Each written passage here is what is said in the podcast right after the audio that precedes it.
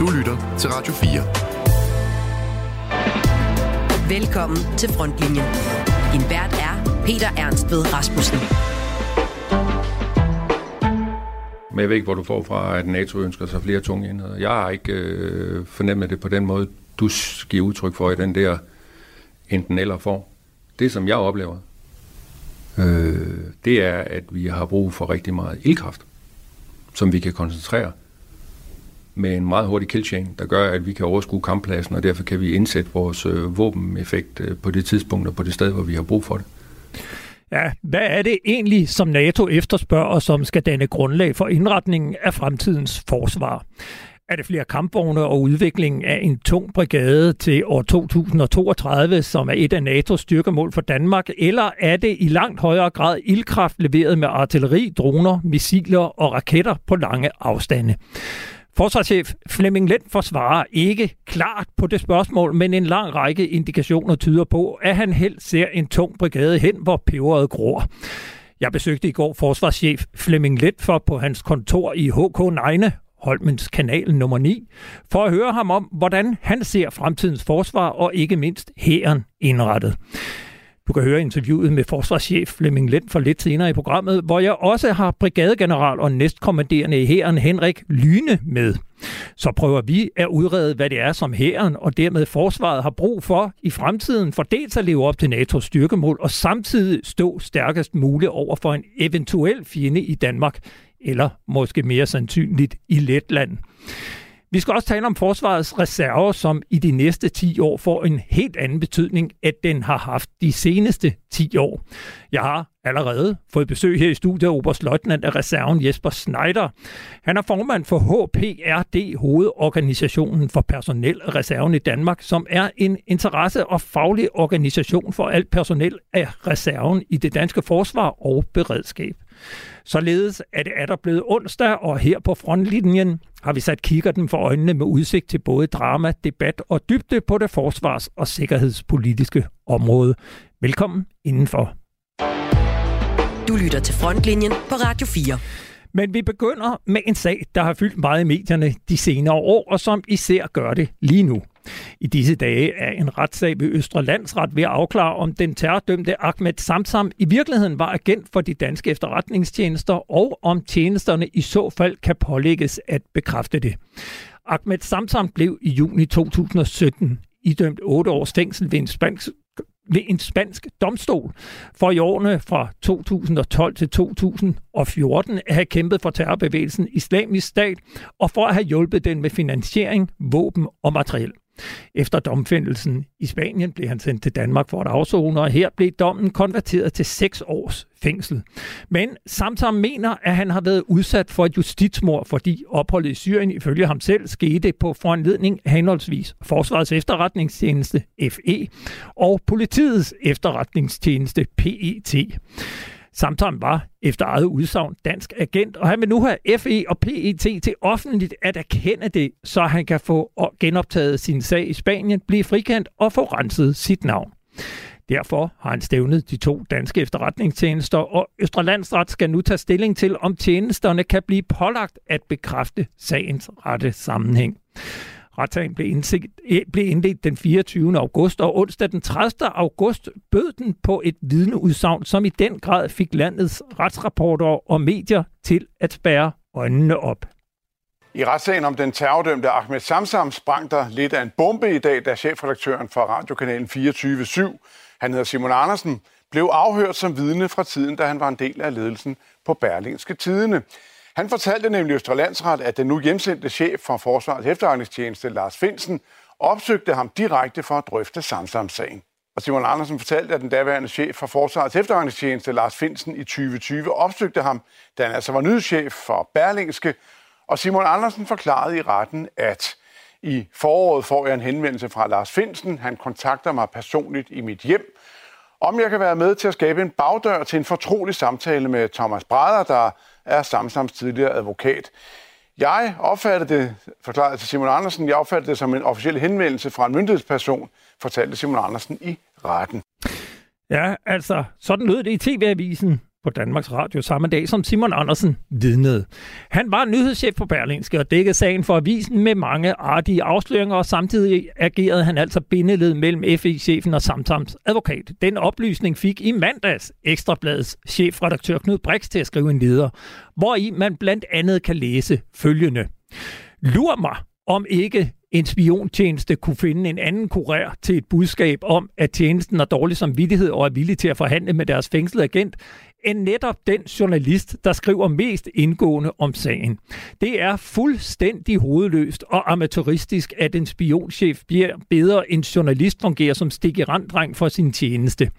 Uanset hvor tæt et kildeforhold de to måtte have, risikerer Finsen jo hele spionbutikken. Vi har et tilsvarende stort problem i pressen. Vi kan i dansk presse ikke leve med, at redaktører agerer lakajer, stikiranddrenge eller bagdør for myndigheder efterretningstjenester. Det undergraver pressens troværdighed troværdighed, og det rejser alvorlige spørgsmål ved hele Berlingskes dækning af Samsam-sagen. Det er indlysende, at Simon Andersen bør frakende sit journalistiske kørekort og diskvalificeres fremover som chefredaktør på et statsfinansieret medie. Ligesom det er evident, at sagen kaster lange skygger over Lars Finsens habitus. Citat slut, således altså Knud Brix i Weekendavisen. Men i, undskyld, ja, i Ekstrabladet, sorry, sorry. Men hvad er egentlig det mest opsigtsvækkende ved Simon Andersens vidneudsagn? Det skal jeg tale med dig om. Søren K. Villemo, journalist på Weekendavisen. Velkommen til. Jo, tak. Jamen, øhm, ja. Øh, I sidste uge skrev du en kommentar om afsløringen i Weekendavisen. Her hæfter du dig ved, at det meste af pressen har fokuseret på det problematiske i, at den journalist Simon Andersen bliver part i en sag, han selv er med til at dække. Selv mener du, det mest opsigtsvækkende faktisk er alt det, som pressen ikke har diskuteret i kølvandet på vidneudsagnet. Hvordan skal det forstås? Ja, altså det skal jo forstås sådan, at det udkom i fredagens og nu er Knud Brixes kommentar, eller leder i Ekstrabladet, kom jo så, hvad sagde du, i mandags? Ja. Og han, ja, jeg synes, han kommer ind på nogle af de ting. Men det, der skal forstås, det er, at jeg synes, det interessante er, hvad hans vidneudsagn øh, gav os af informationer omkring forholdet mellem Simon Andersen og Lars Finsen. Fordi jeg, jeg, jeg synes ikke, at øh, altså, selve hans vidneudsagn, jeg har svært ved at se, at det spiller nogen juridisk rolle i, Samsom-sagen. Øh, og, og fokus har meget været på, ja, altså det der rent formelle, at du selvfølgelig ikke skal være en part i en sag. Men det er mest forholdet mellem ham og, og Lars Finsen, jeg synes, er det mest bemærkelsesværdige. Ja, du hæfter dig undervejs ved et andet citat af Simon Andersen fra Vidneskranken, hvor han siger, jeg er ret sikker på, at det foregik i mit private hjem. Sådan siger Simon Andersen altså om episoden, hvor Lars Finsen spørger om at blive sat i forbindelse med Samsams advokat. Hvorfor er det en bemærkelsesværdig udtalelse? Det er det, fordi at, at hvis, hvis, øh, hvis der var en chef for en efterretningstjeneste, som opsøgte mig og bad mig agere hemmelig agent, så tror jeg, at jeg vil huske, hvor hvor den samtale fandt sted. Så hvis han ikke kan huske, hvor samtalen fandt sted, så kan det jo kun betyde to ting. Enten så har Simon Andersen en virkelig dårlig hukommelse, eller også så har han mødtes med Lars Finsen rigtig mange gange og haft mange interessante samtaler alle mulige andre steder end bare sit eget private hjem. Og hvad hælder du til? Jeg hælder mod det sidste, klart. Hvad er det problematiske i, hvis Lars Finsen og Simon Andersen rent faktisk har mødtes mere end den ene gang, som Simon Andersen omtaler i retten? Jamen altså, man kan sige, fra et øh, journalistisk øh, perspektiv er der ikke noget problematisk i, at man, man mødes med en chef for en efterretningstjeneste. Det problematiske her ligger i, at han så vælger at agere, hvad kan man sige, stik i renddreng for efterretningstjenesten. Øh, jeg vil sige, hvis jeg havde, altså for, men fra, set fra en efterretningsvinkel, så ville jeg synes, det var øh, ganske bekymrende, hvis jeg havde en chef for en efterretningstjeneste, som øh, plejede en øh, nær omgang og med, med en gravejournalist, som jo grundlæggende er en af dem, der har været den førende i afdækning af for eksempel Samsung-sagen, og senere også øh, i, øh, i kabel, øh, kabel-samarbejdssagen. Altså, det, det, vil, det vil jeg i hvert fald, øh, det vil jeg synes var ret bekymrende. Der, der, altså, der vil jeg måske lige sådan have taget kontakt med den chef og sagt, er det nu en, er det nu en god idé? Øh, indikerer afsløringen af kontakten mellem Simon Andersen og Lars Finsen for dig at se, at Lars Finsen står bag, eller kan stå bag flere af de læk omkring samsamsagen, som har dannet baggrund for mediedækningen, og kan det måske lige fremvende en del af anklagerne mod Lars Finsen i hans egen sag? Altså, man siger, tanken er jo nærliggende, og, og, og jeg tror, en af grundene til, at, øh, at man i pressen ikke har fokuseret så meget på det her forhold, det er, at der ligesom er sådan en, en musketerid blandt journalister om, at man, ikke, man jo ikke spekulerer i andres kilder. Øh, og, og, og det synes jeg jo sådan set er, er en fin nok musketeret. Problemet er, at, at lige, præcis, lige præcis Lars Finsen-sagen, så er det der, altså, så er pressen er en slags part i den sag, fordi han jo er anklaget eller tiltalt for at have talt med pressen. Og pressen har jo rent strukturelt jo en interesse i, vi gerne vil have, at folk taler med os. Så, så, vi, altså, så der er en tendens i pressens dækning og tilgang til hele Finsen-sagen, det er at se det ud fra vores, altså et filter af vores interessevaretagelse, hvor vi helst bare gerne vil være på den side, som ikke spærer kilder ind i, i fængsel. Altså, det, det siger sådan set sig selv. Problemet er bare, at vi skal jo også samtidig tjene med at oplyse offentligheden. Og hvis vores dækning af sagen øh, er farvet af, at vi skal varetage vores interesser som branche, og dermed som skal være imod, at man spærer, hvad kan man sige, læk, eller straffer læk, jamen så giver vi jo ikke et retvis, nødvendigvis et retvisende billede af, hvad der foregår. Og jeg synes, den der, det der med, at der ikke rigtig var andre, der, der rigtig fokuseret så meget på de her ting i, øh, i Samsung, altså i vidneudsagnet, det synes jeg bekræfter lidt, at der er den her lidt tendens i pressen. Og man skal også huske, og det er noget, der måske ikke bliver diskuteret så meget, hvis Finsen bliver dømt, og Hjort for den sags skyld. Altså tidligere forsvarsminister. Ja. Jamen, øh, så er der en relativ øh, god sandsynlighed for, at de næste, der bliver tiltalt, er, er journalister. Øh, og, og så er vi jo 100... Altså, det, det, ønsker vi jo det ønsker vi jo selvfølgelig ikke som branche, at man spærrer journalister ind. Men det gør os jo også bare igen til en slags part i sagen. Mm. Det, det var øh, Berlingske, som sammen med Danmarks Radio afslørede sagen om Ahmed Samsam. Ligesom Berlingske har været først med en række kontroversielle afsløringer i FE-sagen om FE's hemmelige kabelsamarbejde med USA. Hvad siger Simon Andersens vidneudsagn om hele Berlingskes dækning af ikke bare Samsam, men FE-sagen og Lars Finsen generelt? Jamen altså, jeg synes, man skal passe på at konkludere for meget, men, men det siger i hvert fald, at der har været et, et mærkeligt forhold mellem Simon Andersen og Lars Finsen, hvilket kunne give mistanken, at der har, at der har været en, en, en bias i dækningen. Øh, i kabelsamarbejdet og Finsen-sagen til, til hans fordel, altså Finsens, og så i Samsung-sagen, der, der, der synes altså, jeg... at, at Berlingske mere har gået Lars Finsen til ærne, end de måske ville, hvis de havde oplysningerne fra alle mulige andre personer. Ja, ja eller nu ved jeg ikke, om at oplysningerne er fra Lars Finsen, men selv hvis de ikke er fra Lars Finsen, hvis man har sådan et tæt forhold med ham, der er anklaget, så kan det jo sagtens øh, påvirke, altså hvordan hvem man, man, man har helte og skurke i, i den sag. Men, øhm, men i Samsung-sagen, altså, problemet er jo, at altså, altså hvis øh, altså Simon Andersen jo tydeligvis har været så engageret i sagen, at han øhm, forsøgt at påvirke, hvad kan man sige, historiens udvikling.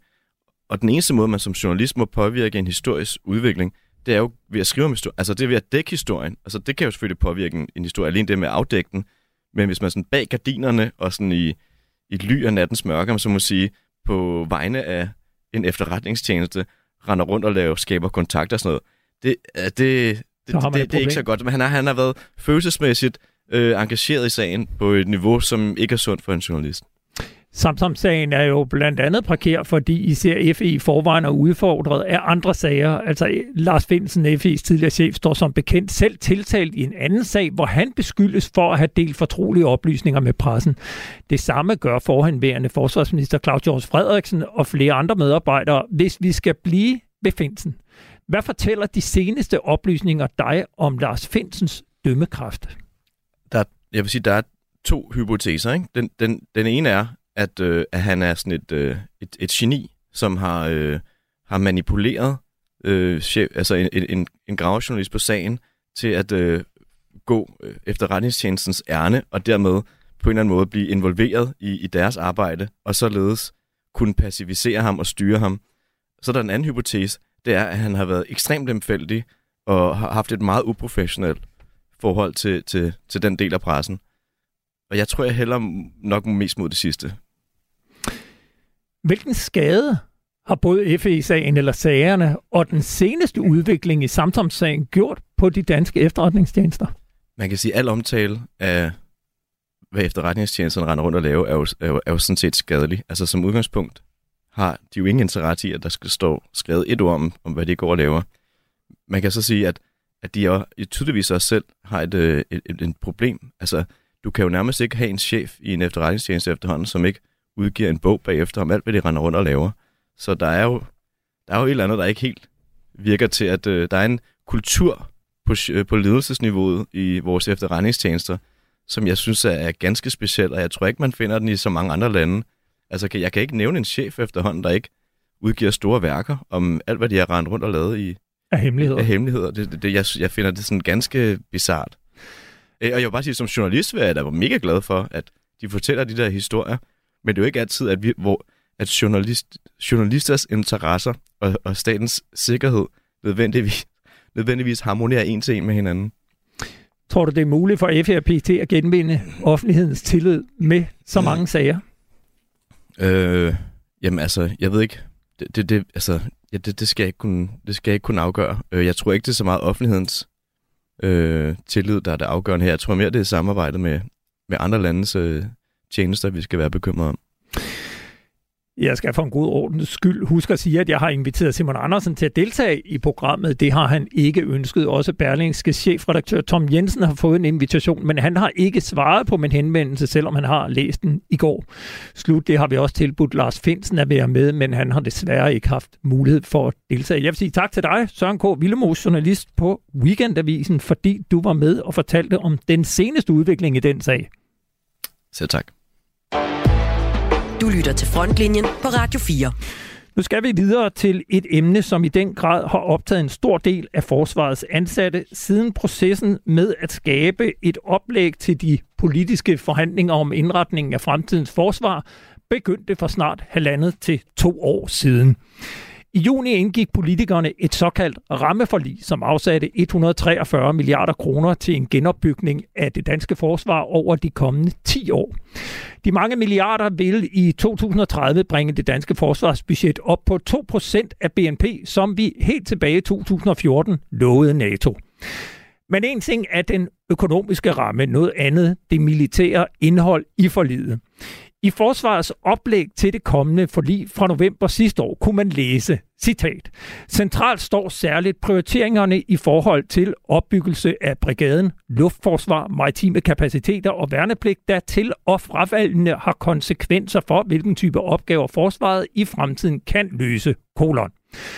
En mellemtung brigade, der ikke lever fuldt op til NATO's primære kritikpunkt om en tung brigade, men fortsat kan prioriteres fleksibelt i forhold til nationale behov for 360 graders indsættelse. Citat slut. Formuleringen i forlis udkastet stemmer fint overens med de bulletiner, som jeg selv har fået fra flere kilder i forsvaret, som fortæller, at forsvarschefen ved flere lejligheder har givet udtryk for, at han under ingen omstændigheder ønsker at opbygge en tung brigade i 2032, sådan som NATO's styrkemål ellers pålægger Danmark. Men hvad siger forsvarschefen, flyvergeneralen Flemming Lendfer selv om udviklingen af den middeltunge brigade til en tung brigade over de næste 9-10 år med flere kampvogne og infanterikampkøretøjer? Jeg drog i går ind til forsvarschef Flemming Lindfor i Forsvarskommandoen og spurgte ham om NATO's styrkemål om at opstille en tung brigade i 2032 er et mål, som forsvarschefen har opgivet. Det har jeg da ikke taget stilling til. Altså, nu spørger du om, det er opgivet. Det er der ikke taget stilling til. Men er det et, som du synes, det er vigtigt at opfylde? Nej, jeg, det jeg prøver at sige her, det er, at vi kommer til doktrinært også at have en drøftelse med NATO, og det er jeg ikke den eneste, der har. Alle, øh, skal vi sige, øh, mine kolleger i NATO, som har større landstyrker, øh, som også besidder kampvogne, har panserbataljoner og øh, øh, brigader. Det er jo ikke alle, der er på, på, på det niveau. Der kører en drøftelse i øjeblikket om, hvad, hvad, hvad betyder heavy? Betyder det meget vægt, eller betyder det meget firepower? Betyder det evnen til at massere ildkraft på et, et tidspunkt, uanset hvor ildkraften kommer fra? Uh, Beyond Horizon, hvad er i virkeligheden de doktrinære ting på, uh, på hvor, hvor starter kampen egentlig? Starter den, når du kan se din modstander, eller starter den lang tid før? Uh, altså line of sight. Og alt det der, og, og den diskussion er ongoing, og den adopterer øh, NATO også, og der kommer jo også nye styrkemål øh, til, til Danmark i 2025, og jeg ved jo ikke præcis, øh, hvordan øh, de ser ud. Men ideen om, at vi sidder på nuværende tidspunkt og kan sige, øh, kampvogne er det eneste rigtige, kampvogne er det eneste forkerte, det må vi af med, det må vi have flere af, der er vi slet ikke endnu. i min Ej, verden. Det er så heller ikke det, som, som jeg lægger op til. Nej. Øh, men, men mere det her, altså hvis vi lige holder på styrkemålene, hvor, hvor vigtige er de for den planlægning, vi laver af det danske forsvar, altså NATO's styrkemål til Danmark? Mm. Men dem, dem synes jeg er jo rigtig vigtige, og det har politikerne jo også skrevet i, i, i forlid at styrkemålene. Jeg tror, formuleringen er, hvis jeg lige finder den frem her, så tror jeg faktisk, at de skriver, at partierne er enige om, at et centralt parlemærke i opbygning af forsvaret er NATO styrkemål til Danmark, hvilket tilstræbes efterledet i højere grad. Og det er citat fra forsvarsforledet. Så jeg tænker, at der er også en anerkendelse af, at styrkemål, som jo er udtryk for kollektiv forsvarsevne, nu hvor det strategiske koncept i virkeligheden er, har vendt øh, dansk forsvarsopgaver på hovedet, så det nu er kollektiv forsvar af rigsfællesskabet og, og nærområdet, som er øh, den drivende faktor, at så er styrkemålene, som i virkeligheden er indbygget i evnen til at gøre det, er selvfølgelig også en central pejlemærke, som der også står i forløbet. Jeg kunne læse i det der dokument, at der står der, at øh, Forsvarskommandoen anbefaler noget, I kalder specialinfanteri. Hvad, hvad, hvad ligger der i det begreb? Det er en arbejdsbetegnelse for noget, som ikke vi traditionelt nødvendigvis har haft. Altså noget, hvor vi kigger på, det kunne være langtrækkende øh, overvågningsenheder, altså droner. Det kunne være forskellige typer af langtrækkende ild. Øh, det kunne være øh, elektroniske øh, modforanstaltninger, øh, eller øh, til både forsvar og angreb. Og det kan være forskellige ting og sager, som vi ikke har dyrket så meget, men som vi jo når vi kigger på, hvad der foregår i Ukraine, spiller en betydelig rolle i den måde, som tingene udfolder sig på. Er det et begreb, som er kommet frem med herrens anbefalinger, altså med herreledelsen? Har de været involveret i, i, i det? Jeg forstår på den måde, at vi har jo en løbende dialog om, hvad vi synes, øh, og hvordan og, og hvorledes tingene skal, skal, skal prioriteres. Men altså, jeg, jeg ved godt, hvad det er, du spørger om. Det er, har de anbefalet det, eller er det mig, der har sørget for, at det skete og alt det der? Og jeg vil bare sige, der er en løbende dialog om, hvad det er, der er vigtigst i betragtning af, hvad vi oplever på, og hvad for nogle lessons learned vi får ud af, af Ukraine. Så nej, det er jo ikke sikkert, at alle er enige i det. Det er heller ikke sikkert, at alle er uenige i det. Men jeg tror, de fleste kan se, at der sker en udvikling i den doktrinære måde, man anvender landstyrker på, luftstyrker for den sags skyld, øh, og som jeg sagde, også maritime og specialoperationsting, og det skal vi selvfølgelig tage til os. Men, men betyder det, at herren er direkte uenige i, at man skal arbejde med det her specialinfanteri? Det tror jeg ikke, hans øh, ledelse er, men det, det, altså, det kan du jo spørge dem om. Ja, det kan jeg spørge her om, og det, og det gør jeg så. Jeg har løftet røret på felttelefonen, og nu kan jeg sige goddag til dig, Henrik Lyne, brigadegeneral og næstkommanderende i Herkommandkonen. Velkommen her i frontlinjen. Tak skal du have. Lad mig begynde der. I Forsvarskommandoens oplæg til det kommende forsvarsforlig optræder begrebet specialinfanteri, som vi lige har hørt forsvarschef Flemming Lind for beskrive. Er specialinfanteri et militært begreb, som du kender og I opererer med i hæren? Det må jeg svare nej til. Det er hverken et begreb eller en enhedstype, der eksisterer i hæren i dag. Og jeg må også indrømme, at jeg er ikke helt klar over, hvad det dækker over. Og øh, konstellationen special og infanteri, der, den kan jo i virkeligheden rumme rigtig mange ting. Og det er i hvert fald ikke noget, jeg har øh, et øh, detaljeret kendskab til. Forsvarschefen han holder en, øh, noget om pause, da jeg spørger ham, om specialinfanteri er opstået på anbefaling af hærens ledelse. Er det det? Jamen, når han siger det, så antager jeg selvfølgelig, at det forholder sig sådan. Men jeg må også bare sige, at det er blot ikke en det er ikke en drøftelse, jeg har deltaget i eller overværet. Og så dermed ikke sagt, at det ikke har fundet sted. Jeg deltager trods alt ikke i alle møder og drøftelser. Men jeg vil gerne tilføje, at det er, hvis vi skal introducere en ny enhedstype, så er det jo ikke helt så enkelt som blot at, at komme med et nyt navn. Altså skal vi have en ny enhed ind i en troppeenhed, og det her tilfælde første brigade, så skal man se troppeenheden lidt som en synkroniseret gearkasse sætter du et nyt tandhjul ind i den gearkasse, ja, så skal du se at omkalibrere gearkassen, fordi, og det betyder jo i det her tilfælde, at vi skal se at kigge på ny doktrin, taktik, ændrede standard fremgangsmåder, og, og det kan vi også godt finde ud af, i hvert fald det sidste. Men doktrin, der har vi jo besluttet at, at knytte os til NATO's doktrin, så altså, vi kan jo ikke bare øh, selvstændigt gå ud og sige, nu ændrer vi doktrinen, fordi vi har fundet på en ny en, enhedstype, der skal indgå først på gade. Så det vil være en, øh, en større ting for her, hvis det bliver introduceret. Så man kan ikke introducere specialinfanteri, uden at man skal ændre på den doktrin, som hæren opererer under, og det er lige nu NATO's doktrin for, hvordan man indsætter en hærenhed. Det afhænger selvfølgelig af, hvordan det her specialinfanteri, hvad det skal indeholde, og det ved jeg som sagt ikke. Men det er klart, altså er det en helt ny enhed, så er vi nødt til at se på, hvordan øh, ballioner og brigaden opererer. Og det vil sandsynligvis afkræve, øh, eller betyde, at vi skal ændre, som sagt, doktrinen taktik og de måder, vi øh, standard opererer på. Det, det er jeg ret overbevist om. Jeg taler også med forsvarschefen om NATO's styrkemål, som tilsiger, at Danmark i 2032 skal stille med en tung brigade. Der er naturligvis ikke taget politisk stilling til, om det er et mål, vi også skal forfølge i det nye forlig. Men kan du ikke prøve at beskrive, hvordan ser en tung brigade rent NATO-doktrinært ud? Hvad ligger der i en tung brigade? Altså, NATO har en meget skarp definition på, hvad en tung infanteribrigade er. Og NATO opererer med en række meget konkrete krav til, hvad eksempelvis en tung infanteribrigade den skal indeholde. Og det drejer sig eksempelvis om typer og antal enheder, typer og antal platform og typer og antal våbensystemer i en brigade af den karakter.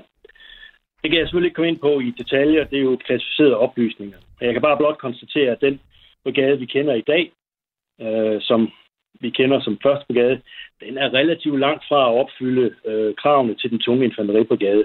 Vi opfylder jo egentlig ikke kravene til øh, en medium infanteribrigade i NATO's øjne. Hvad vil det kræve at udvikle den middeltunge brigade til en tung brigade? Altså for at få en tung infanteribrigade, så vil det kræve væsentligt flere tunge platforme, især i form af kampvogne og infanterikampkøretøjer, end vi har i dag. Og deraf er der jo også nogle afledte krav til eksempelvis logistikken, som skal øh, justeres i overensstemmelse med, hvor mange øh, tunge platforme vi har. Men det er væsentligt flere tunge platforme, end jeg har i dag. Jeg fortalte i går forsvarschefen, øh, at øh, NATO blandt andet med baggrund i erfaringerne fra Ukraine ønsker flere tunge enheder. Og om det set i det lys ikke giver meget god mening, at Danmark også har flere tunge enheder, særligt hvis vi, når vi har mandskab til det igen, skal stille med en bataljon i Letland. Her kunne du lige prøve at høre, hvad han svarede på det spørgsmål.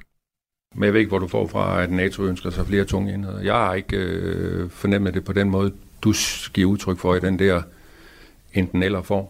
Det, som jeg oplever, øh, det er, at vi har brug for rigtig meget ildkraft, som vi kan koncentrere med en meget hurtig killchain, der gør, at vi kan overskue kamppladsen, og derfor kan vi indsætte vores øh, våbeneffekt øh, på det tidspunkt og på det sted, hvor vi har brug for det når chancen byder sig, og til gengæld kan vi nå at flytte os væk fra, at vi selv samler os og bliver et, øh, et øh, high value target. Og, hvor, og hvordan skal det leveres? Jamen det kan jo leveres med mange systemer. Det er jo derfor, at det kan leveres med raketsystemer, eller langtrækkende artillerisystemer, eller droner, eller alt muligt andet, som øh, den øh, moderne kampplads i virkeligheden byder på af kapaciteter, som hvis man kigger på det med 10 år eller 15 år sigte, og det er jo det, vi sidder og taler om her, kan vise sig at udfolde sig på en anden måde, end det vi doktrinært troede for fem år siden. Hvis man nu skal tage det landmilitære, hvis man, hvis man, hvis man kort øjeblik fokuserer på det, så tror jeg, at en af de ting, som jeg i hvert fald selv får ud af det, det er, hvis man massering af kampkraft er massering af ildkraft, mere end det er massering af vægt. Så det du skal kunne, det er, at du skal kunne levere ild på det rigtige tid, på det rigtige sted, men med, også med rigtig langt rækkende systemer. Og så ser vi også dernede, at missilsystemerne, såvel de offensive som de defensive, de spiller nok en større rolle, og i hvert fald i en konflikt, hvor den ene af parterne ikke har luftherredømme, end øh, vi måske har haft på nethinden, fordi vi har været vant til at lave nogle andre typer af operationer de sidste øh, 30 år. Men hvordan vurderer du så kampvognsvåbnet i den forbindelse? Som et kampvognsvåben er en integreret del af en øh, landmilitær styrke. Og det er den nu, og det er den i Danmark, og det vil den sådan set også øh, fortsætte med at være. Men jeg tror, måden man bruger dem på, kan måske godt være anderledes. Øh, blandt andet belært af de erfaringer, der er dernede fra. Er forsvarschef Flemming Lent for er ikke enig i, at NATO efterlyser flere tunge enheder. Han mener i stedet, at vi har brug for rigtig meget ildkraft, som vi kan koncentrere med en meget hurtig kill chain. der gør, at vi kan overskue kamppladsen og derefter indsætte vores våben, hvor der er behov for det. Hvad mener du, Henrik Lyne, brigadegeneral og næstkommanderende i Herrekommandoen, at der er brug for, ikke mindst på baggrund af erfaringerne fra Ukraine? Udfordringen ved enhver krig er, at man kan udlede konklusioner, som øh, fanden læser Bibelen, populært sagt. Og du skal derfor være særdeles kritisk. Vi har dog erfaret, at øh, der ikke findes nogen silver bullet i form af kapacitet eller våbensystemer, der kan afgøre krigen alene. Vi ser derimod, at de traditionelle våbensystemer sammensættes og, og opererer tæt sammen med den nyeste teknologi. Og det er den kombination, der bliver kampafgørende. Altså evnen til at udnytte og kombinere eksisterende kapaciteter og så den nye teknologi. Derfor bliver det heller aldrig et spørgsmål om enten eller, men mere et spørgsmål om både og. Og når vi taler om at forberede os til, at der må blive den næste krig, så er det, jeg egentlig frygter allermest, det er jo personer, som har sådan en, en skråsikker opfattelse af, at den næste krig, den kommer til at se sådan og sådan her ud, og den bliver helt anderledes. Jeg spørger altid mig selv, kan jeg vide, hvor folk ved det fra? Uh, vi kan jo for eksempel erindre, hvordan det gik øh, Vesten, da vi lagde alle vores kampvogne og luftværn med i mølposen efter murens fald og Sovjetunionens kollaps. Øh, vi har så manglet det lige siden, kan man sige. Og hvem havde for eksempel forudset, at russerne i dag har indrettet sig til forsvar nede på Krim, som vi så øh, de indrettede sig i slaget ved Kursk under 2. verdenskrig. Nogle ting ændrer sig, andre de gør ikke, og hvis man ikke forstår det, så har man i virkeligheden slet ikke forstået krigens vilkår. Og, og det er jo det, der er øh, så væsentligt, når vi uddriver erfaringer fra eksempelvis krigen i, øh, i Ukraine, det er, at vi har helhedsblikket på og får alle detaljerne med. I udkastet til forsvarsforlidet står der, at der bør ske en citat udbygning af brigaden blandt andet med blandt andet en ekstra kampbataljon og støtteenheder. Jeg kan forstå, at det skal ske ved at købe ekstra pansrede mandskabsvogne, de her hjulborgne piranjaer, uden samtidig at investere i nye kampvogne og infanterikampkøretøjer. Hvordan kan det lade sig gøre? Ja, nu er den beslutning jo så meget bekendt ikke truffet endnu, øh, heldigvis. Men det er vigtigt at forstå, at en mandskabsvogn, som du nu refererer til, den er bygget til at transportere infanteri fra A til B. Og det er den sådan set rigtig god til men det er ikke et kampkøretøj. Det er med andre ord en pansret bus. Ja, det vil jeg ikke kalde det, men, øh, men det er et øh, køretøj, der transporterer infanteri fra A til B. Men det er ikke et kampkøretøj. Og uanset hvilke våbensystemer du sætter på en pansret mandskabsvogn, så bliver det aldrig nogensinde til et kampkøretøj. En PMV er derfor også den er relativt smal i sin anvendelse, hvorimod eksempelvis et infanterikampkøretøj, det er multipurpose, om du vil sige, og det kan sådan set indsættes i alle kampaktiviteter. Det har mobiliteten, det har pansringen, det har ildkraften. Og så hertil kommer jo, at den aktuelle teknologiske udvikling, den jo også viser, at man i dag udruster den med alle de nye teknologiske landvindinger, lige fra langtrækkende panserværnsvåben til sensorer, droner, counter-UAS, etc. etc. Dermed bliver det platform for meget af den nye teknologi.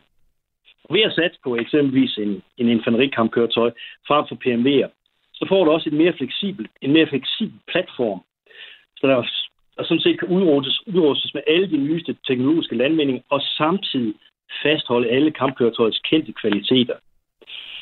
Og øh, skal vi have en øh, tung eller en middel tung infanteribrigade, så har vi sådan set behov for flere pansrede mandskabsvogne. Det er jo heller ikke helt tilfældigt. Hvad, hvad siger du? Så har vi, eller så har vi ikke? så har vi ikke behov for flere pansrede mandskabsvogne. Men flere panserinfanterikampkøretøjer? Altså for eksempel infanterikampkøretøjet, ja, det er jo bare et eksempel, ikke? Og det er jo heller ikke helt tilfældigt, at Ukraine de efterspørger de her tunge platforme, og nu i, taler vi jo så kampvogne infanterikampkøretøjer. Og de har jo blandt andet lært, at de vestlige platforme, altså vores tunge platforme, de giver besætning langt bedre chancer for at overleve, når de bliver udsat for fjendens våbenvirkning. Og det er jo det, vi kalder live to fight another day. Og det er bare umådeligt vigtigt i en verden, hvor dygtige og rutinerede soldater ikke er til rådighed i ubegrænsede mængder. Og det er altså det, man opnår blandt andet ved at have et bedre sikret køretøj. Og her skal vi måske lige sige til de øh, forudsætningsløse lyttere, at et infanterikampkøretøj er, det ligner for nogen måske en lille kampvogn. Men det har en maskinkanon, og det kører på bælter, hvorimod Piranhaen altså kører på hjul, og hverken har kanon eller øh, øh, øh, ja, maskinkanon eller, eller kanon. Fortæl lige, hvad vil det betyde for hæren, hvis den i det nye forlig ikke får tilført flere kampvogne og infanterikampkøretøjer, men i stedet får en hel masse nye pansrede mandskabsvogne i form af piranhaer? Det korte svar er, at så får vi hverken en øh, tung eller en medium infanteribrigade. Og så må vi jo afhængig af situationen på det tidspunkt meddele NATO, at vi ikke har til hensigt at opfylde det styrkemål, hvis det ikke er blevet ændret. Det lidt længere og lidt mere sådan her specifikke svar, det er jo, at vi får en helt anden type brigade, og sandsynligvis vil få nogle operative begrænsninger, især på det offensive område. Og det vil også betyde, at vi kan ikke plug and play med vores NATO-allierede i alle sammenhænge og situationer. Og her synes jeg, det er vigtigt at se på den udvikling, der er også i mange andre lande, herunder USA, der er begyndt at se på brigaden som den hammer, der skal kastes ind i kontaktslaget. Altså den enhed, der skal ind, hvor vi nu ser ukrainerne, de er ved at kæmpe sig igennem russernes minefelter og deres panserhindringer, pansergrave og mange defensive linjer. Det er brigadens opgave. Den skal ind i det kontaktslag og skal derfor være en meget ildkraftig enhed og en meget robust enhed, som kan overleve i det scenarie. Og så har de så er ved at så udvikle sig frem til, at de længere rækkende våbensystemer, den dybe kamp, jamen det er så primært på de højere niveauer i form af division og korps. Og det synes jeg er vigtigt, at man også lige har i baghovedet, når vi udvikler vores brigade. Altså, at hvis vi begynder at indrette vores brigade med såkaldt specialinfanteri, som ikke har noget med den doktrinære brigade at gøre, så begynder vi i virkeligheden at tilsætte nogle kapaciteter, som hører, på, på, som hører til på divisionsniveau, hvilket vi slet ikke har i Danmark lige nu. Nej, det mener jeg ikke er helt rigtigt, Peter. Altså, mange af de kapaciteter, som bliver nævnt, altså droner, øh, sensorer, counter-UAS, electronic attack, øh, det kan man også godt øh, og vil med fordel indsætte på brigadeniveauet, men når vi begynder at tale om langtrækkende våbensystemer, øh, missilsystemer, raketsystemer, så er det sandsynligvis noget, vi i fremtiden primært vil se på de højere niveauer. Hvorimod, som sagt, man udruster brigaden med den ildkraft, den beskyttelse, pansring, mobilitet og de assets, der skal til for, at den kan begå sig i kontaktslaget. Det kan godt være, at vi kan opnå en hel masse med ild, uh, ild i dybden og ild andre steder og koncentrere og ikke koncentrere. Men at the end of the day, så er der altså nogen, der skal ned i skyttegravene og rense skyttegravene. Der er nogen, der skal rydde minefelterne. Der er nogen, der skal igennem pansergravene. Og det gør man ikke med ild. Det kræver infanteri, og det kræver, at du kan transportere dit infanteri sikkert frem til det område. Og det er lige midt i kontaktslaget fjenden har jo den øh, tilbøjelighed, at når de laver hindre linjer, så har de også nogen til at passe på dem, altså nogen til at skyde, når vi forsøger at rydde dem. Og derfor drejer det sig for os om at have så robuste og ildkraftige enheder, at vi kan få dem frem til det kontaktslag. Det er derfor, jeg siger, at brigaden i, den, øh, i det perspektiv bliver jo lidt den øh, store mokat, der leder ned i, redskabs, eller i, øh, i øh, værktøjskassen. Og det er vel også det, som NATO reelt set har bedt os om at skabe ved at sætte sig som et styrkemål, at vi i 2032 skal stille med en tung brigade? Det er i hvert fald sådan, at flertallet, eller han har sagt, det er den overvejende opfattelse i herren, at det er det, der menes med at opstille en tung infanteribrigade. Øh, for den tunge infanteribrigade er jo netop kendetegnet ved et stort antal øh, tunge platform i form af moderne kampvogne og moderne infanterikampkøretøjer. Og så vil der også være et islet af pansrede mandskabsvogne, men det vil ikke være øh, et stort antal sammenlignet med eksempelvis, hvor mange infanterikampkøretøjer der skal være. Det, det, det skal snart ses i sammenhæng med, at du skal altså derind, hvor kampene de foregår, her jeg havde nær sagt, på bajonet afstand, ikke? hvor du er meget, meget, meget tæt på fjenden. Og det stiller nogle særlige krav til din udrustning, til dine køretøjer, til din våbenvirkning, etc. etc.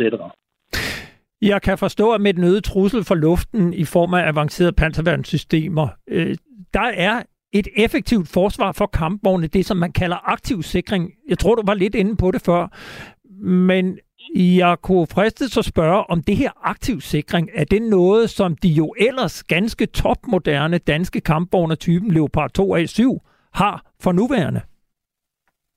Nej, ikke øh, meget bekendt.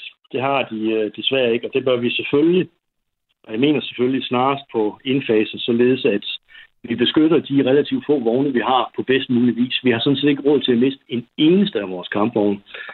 Og man kan jo sammenligne det lidt med øh, at købe et kampfly, og så ikke have øh, selvforsvarssystemer mod fjendens missiler. Øh, så derfor skal vi selvfølgelig snart have investeret i det, øh, således at også vores kampvogne er bedst muligt beskyttet og kan for eksempel beskytte sig mod øh, fjendens panserværnsvåben. Er det øh, en sikringstype, man også kan sætte på infanterikampkøretøjerne?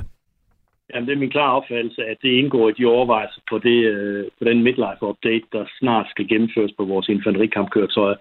Og jeg har i hvert fald set øh, senest på øh, det, der hedder Industridag i Ballerup, hvor der var en... Altså øh, materialer af Forsvarsministeriets materialer indkøbsstyrelse store industridag her for nylig. Ja, ja, der var faktisk en infanterikampkøretøj, en CV-90, som vi kalder dem også. Det, der hedder Mark 5, som havde alle de her systemer på sig. Og, øh, så, så det er jo en udvikling, vi ser. Det er i vid udstrækning en udvikling, der er ved at allerede blive implementeret derude.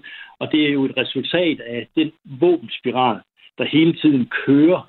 Øh, bedre panservandsvåben fordrer, at vi har bedre forsvarssystemer på nogle af vores køretøjer. Bedre forsvarssystemer kræver så, at du får bedre våben til at, at gennembryde de forsvarssystemer. Så det er en en ongoing våbenspiral, som vi er vant til at håndtere, som vi har set i, han har sagt, århundreder i krigens udvikling. Og der skal vi selvfølgelig følge med.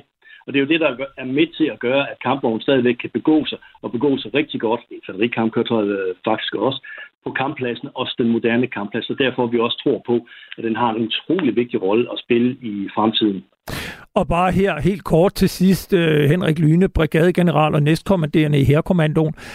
Hvad vil det betyde for hæren og brigaden, hvis ikke infanterikampkøretøjerne og ikke mindst kampvognene får den her aktive sikring? Så synes jeg, at vi spiller hasard med vores meget, meget dyre og meget kampafgørende våbensystemer i hæren. Det er et spørgsmål om at beskytte dem med den nyeste teknologi, og øh, at fange af, hvor dyre vores øh, køretøjer de er, de koster mange millioner, så er sådan et aktivt sikringssystem jo faktisk øh, peanuts sammenlignet hermed. Så det er en investering, der er godt givet ud, og det er udtryk for rettidig omhu. Så, så jeg håber meget, at man øh, hurtigst muligt får monteret de her systemer, så vi er godt rustet også mod moderne panserlandsvåben. Jeg vil sige tusind tak, fordi du var med, Henrik Lyne, brigadegeneral og næstkommanderende i Herrekommandoen. Selv tak. Du lytter til Frontlinjen på Radio 4. Vi runder dagens udsendelse af med et kig på forsvarets reserve, som formentlig kommer til at spille en helt anden og langt større rolle fremover, end den gør i dag. Det kan man blandt andet forvise sig om i den forlistekst, som 10 partier blev enige om umiddelbart inden sommerferien. I forsvarsforliget kan man læse, at Styrkelsen af forsvaret og bemandingsområdet forventes også at bidrage til en større reservestyrke, hvor medarbejdere, som er ansat uden for forsvarsområdet, fortsat står til rådighed for forsvaret. Den ændrede sikkerhedspolitiske situation kræver samtidig et forsvar, der ud over bidraget til NATO's kollektive forsvar, også kan håndtere sikkerhed på dansk territorium. Reserven kan i samarbejde med forsvaret og hjemmeværnet bidrage til eksempelvis værtsnationsstøtte, bevogtning af kritisk infrastruktur og bevogtning af vitale militære installationer. Reserven skal som en del af forsvaret og hjemmeværnet understøtte løsningen af de nationale opgaver, herunder som en del af Danmarks mobiliseringsevne. Det vil også komme samfundet bredt set til gavn, at personer i reserven opnår kompetencer i andre erhverv, som de kan anvende i forsvaret. Og den anden vej rundt, at de kan bruge deres kompetencer for forsvaret i andre erhverv. Ja, altså således forlisteksten om reserven, hverken mere eller mindre. Nu kan jeg byde rigtig velkommen til dig, Jesper Schneider. Tak for det. Oberstløjtnant er reserven, og så har du siden april i år været formand for interesse- og fagorganisationen HPRD, hovedorganisationen for personel af reserven i Danmark. Og så kender vi jo hinanden fra vores fælles reserveofficerstjeneste i den kongelige livgarde for efterhånden en hel del det år, en del år tilbage. tilbage. Ja. Øh, måske du helt kort indledningsvis skal fortælle, hvordan har reservetjenesten i forsvaret udviklet sig fra den gang i 1990'erne, da vi rendte rundt på øvelser med fire livgarden og til i dag? Jamen, der er jo sket meget med øh, reserven i, øh, i den periode. Den del af reserven, som du selv øh, husker tilbage på, det er jo lige præcis øh, det, vi kender som koldkrigsmobiliseringsforsvaret. Og, øh, og, og hvad hedder det? Dengang der havde vi jo regulære enheder, som var mobiliserbare enheder, hvor vi mobiliserede de værnepligtige, og så var der fører personel og reserven. Du var selv øh, en af dem og var delingsfører i, øh, i det her.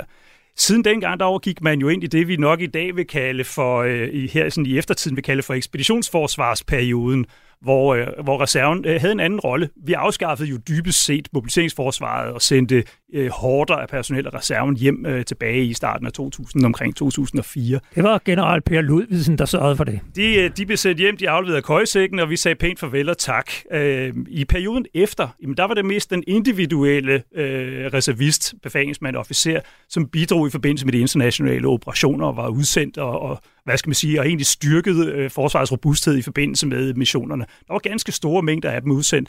Og samtidig så gik man i gang med at opbygge det, man, man kender som totalforsvarsstyrken, øh, som jo var baseret på den her fire måneders værnepligt, hvor man så kunne aktivere de her unge mennesker og kalde dem ind. Og, og indledningsvis, der tror jeg, der havde man nok tænkt sig at skulle bruge dem til fugleinfluenza eller olieopsamling og den slags.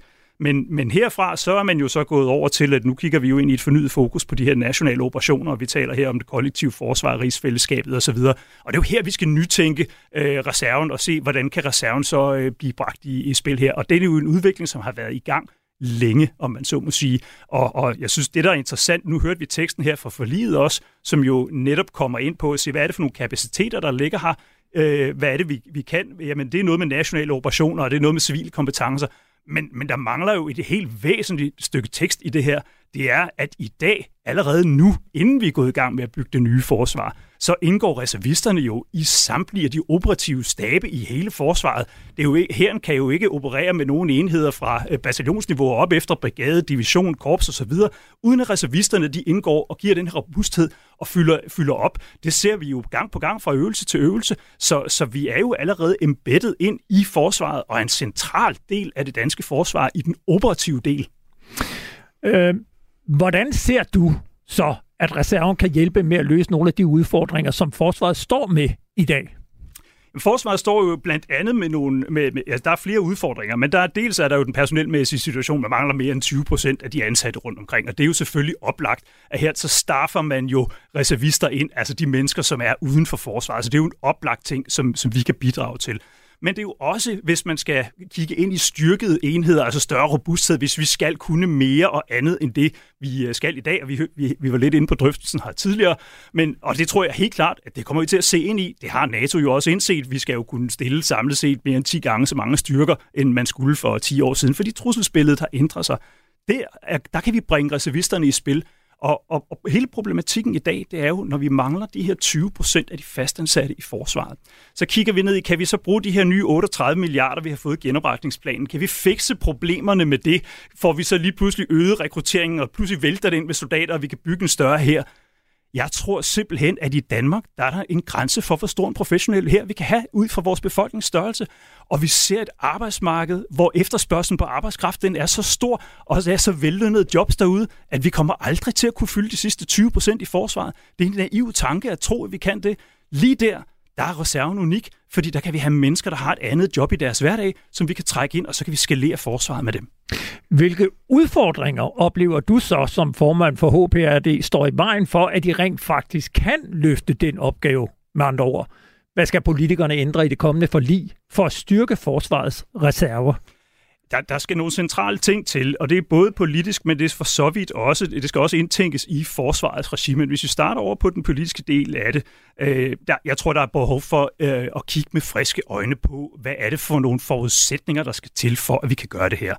Og i dag så har vi vi har 3.000 reservister i Danmark, vi har 10.000 frivillige i Danmark, som bidrager og I prøver at hjælpe forsvaret i den her stund. Og frivillige, det er primært hjemmeværnet. Det er de frivillige reservister i hjemmeværnet, øh, de frivillige i hjemmeværnet, og det er reservisterne, som er de tidligere professionelle soldater, som er min øh, medlemsgruppe. Det er ret mange mennesker, og, og det vi gør, det er, at vi trækker jo ekstra tid ud af vores hverdag. Når vi går hjem fra arbejde efter at have leveret vores 7,5 eller 9 timer arbejde, i, så, job. i vores civile primære job, så tager vi uniformen på, og så arbejder vi videre, og det gør vi af et godt hjerte for forsvaret. Men pointen er, at i dag, så er det alle de her mennesker, der skal bruge deres egen ferie på at prøve at få forsvaret til at hænge sammen. Og det er simpelthen ikke rimeligt på sigt. Vi er nødt til at kigge ind i modeller, som man har i nogle af de andre lande, hvor, hvor hvad skal man sige, at virksomhederne gør det muligt øh, for folk at have militærtjeneste ved siden af deres, øh, ved, ved siden af deres primære job, uden at de skal bruge deres hårdt sammensparet ferie på det. Men det kan de jo sådan set allerede nu, for en virksomhed kan jo godt sige til en medarbejder, der er i reserven, jamen du må gerne få rette tjeneste i forsvaret, du siger bare, hvilke dage du er væk, og det øh, tæller ikke som ferie hos os. Det er der heldigvis mange virksomheder, der er begyndt at gøre. Vi ser blandt andet i det, der hedder Interforce, som jo er en instans i øh, forsvaret, som, som står for at samarbejdet mellem forsvaret og de, øh, og de civile virksomheder, altså erhvervslivet, også de offentlige, at der, op, der ser man en stor interesse for virksomheder, der faktisk sågar er villige til at give folk fri medløn til det. Men det er jo spidsen af pyramiden, det er jo toppen, det er jo de store virksomheder. Jeg taler om bunden. Vi skal have ændret baseline, så alle som udgangspunkt har mulighed for at bidrage til forsvaret fra deres jobs, uden det koster dem ferie. Og hvis nogle virksomheder så vil skabe endnu bedre vilkår for at tiltrække de her dygtige mennesker til at blive ansat der, så skal de være velkomne til at gøre det, men det er bunden, jeg er interesseret i at få løftet. Handler det her også om, at se fra jeres perspektiv, der er behov for, at øh, virksomhederne så får dækket de dage, hvor deres medarbejdere ikke er til stede. Altså eksempelvis, at staten betaler løn til virksomheden øh, i de dage, hvor en reservist er indkaldt til en øvelse i Oksbøl. Der er mange måder, man kan gøre det her på, øh, og vi kan jo lade os inspirere af mange lande. Jeg kan sige for eksempel i, øh, i Norge, så har, man, øh, så har man løst det her ved, at der har man en 19 måneders værnepligt, de 12 af månederne, der er man tjenestegørende, og de sidste syv måneder, de fordeler sig på resten af ens liv frem til man fylder 55, at der bliver man altså kaldt ind nogle dage om året, og det er en del af ens værnepligt. Øh, jeg skal lige se her. Øh, for, fortæl. Hvad kunne du godt tænke dig, at der i første omgang kom et større politisk fokus på? Altså, hvad kan politikerne helt konkret gøre, hvis reserven skal spille en større rolle fremover? Jamen altså for det første, så skal vi jo have kigget på værnepligten, og vi skal have kigget på, hvordan vi får styrket forsvaret. Der skal nogle, mere, nogle flere kompetencer ned i de værnepligtige soldater, hvis vi skal kunne bruge dem til mere og andet end og det, vi kan i dag. det? Længere værnepligt? Det betyder længere værnepligt. Øh, det betyder en bredere værnepligt, altså flere numerisk. Vi skal ind og kigge på os og få mænd og kvinder på lige fod ind, øh, altså så vi får øget den samlede masse af værnepligten. Og forudsætning for at kunne bruge den her værnepligt, det er så, at der er fører, der er klar til at føre dem, og det er jo blandt andet dem, øh, de reservister, som er i, øh, i mit regi. Det er jo øh, befalingsmænd og officerer og reserven, der står klar til at tage de her mennesker, og så kunne føre dem i givende situationer for at kunne anvende dem. Og der skal vi også sætte ind, fordi det, der er sket jo med reserven i den periode, vi talte om siden sidst, det er også, at reserven den er skrumpet og blevet mindre og mindre. I virkeligheden er vi allerede nu, hvor vi starter på det her tidspunkt, der er reserven kun 50 procent fyldt. Så det vil sige, hvor vi I forhold til i de forhold til det antal nummerede stillinger, stillinger man, man allerede har besluttet tidligere, man havde behov for, og formentlig bliver det behov jo større fremadrettet. Så vi skal se på, hvordan vi får det her, den her reserve fyldt op, både hvordan er vi bedre til, at når folk de forlader forsvaret, at de så tegner en rådighedskontrakt, kan vi holde på dem og bruge dem i mobiliseringsøje med. Vi har uddannet dem i dyredommen. Vi skal jo gerne have dem at trække på, hvis behovet det opstår. Og vi skal også se på, hvordan fylder vi reserven op nede fra bunden af, altså få genopstartet de her løjtnants øh, uddannelse, værnepligtige løjtnanter og, og værnepligtige sergeanter osv., som du selv kender fra og det, det gamle mobiliseringsforsvar. Man har uddannelser af dem, men man har det ikke dedikeret med det her øh, som formål. Man uddanner i forhold til det behov, man har til den styrkeproduktion, der er i systemet. Men der er altså et efterslæb, vi er nødt til at gøre op med. Kunne man forestille sig, vi hører meget om netop, hvor mange øh, ledige stillinger der er i forsvaret, og at det rent faktisk kan være svært at vækste forsvaret, fordi der simpelthen ikke er hverken øh, befalingsmænd eller officerer til at uddanne de nye værnepligtige, som man er nødt til at få ind for at øh, vækste. Kunne man forestille sig, at reserven var med til at løse den opgave, så man simpelthen betaler nogle reservister for at komme ind og hjælpe med at uddanne, så vi kan begynde at føde os selv? Jeg tror, det er væsentligt, at vi ser på, hvordan, øh, hvad skal man sige, at den styrkede reserve, den også kan øge forsvarets robusthed i hele konfliktspektret. Og det er det, du taler om. Altså, hvordan kan vi trække reservisterne ind og hjælpe med de her opgaver? Ikke kun i tilfælde af, af krisekrig, men også, hvordan kan vi gøre det øh, allerede øh, der, hvor vi befinder os lige nu? Altså få fyldt op i de stillinger, der er tomme, støtte op, når det er, der er udsendelser internationalt, embedde dem ind i højere grad i stabe og andet, for at man har den, øh, den skalerbarhed, når det er, man skal køre fuld operativ med en brigade på øvelse osv. Altså, at man har alle de her civile, man trækker på, som kommer ind. Og vi skal jo lige huske, reservisterne er jo ikke sekundervarer. De reservister, vi har, de er jo super uddannede, veluddannede. Mange af dem jo træner jo deres øh, operative funktioner flere dage om året end deres øh, professionelle fastansatte modpart. Så det er jo dygtige mennesker, vi har med at gøre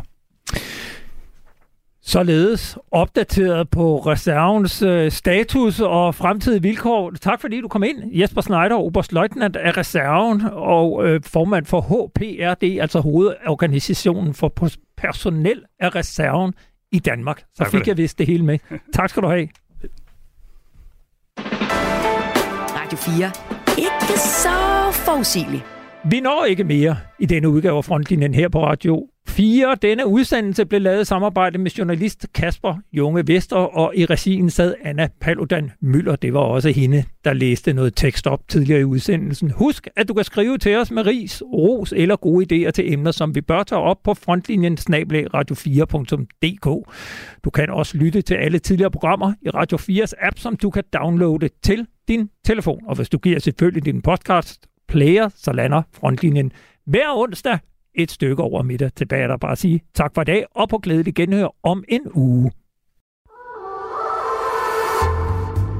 Den ukrainske underverden, dommedagssektor. Når forældrene har slået deres børn ihjel, så er der ikke så langt til at gøre det selv. Så er der ingen vej tilbage. Storpolitiske morsager og mystiske flystyrt. Om det er satire eller sandt, det ved jeg ikke. Det er i hvert fald russisk. Hver uge undersøger Christoffer Lind store dramatiske historier og afliver eller bekræfter tidens store myter og konspirationer. 90'erne var et tag for både lovlige og ulovlige eksistenser i det land. Lyt til Krimiland i Radio 4's app, eller der, hvor du lytter til podcast.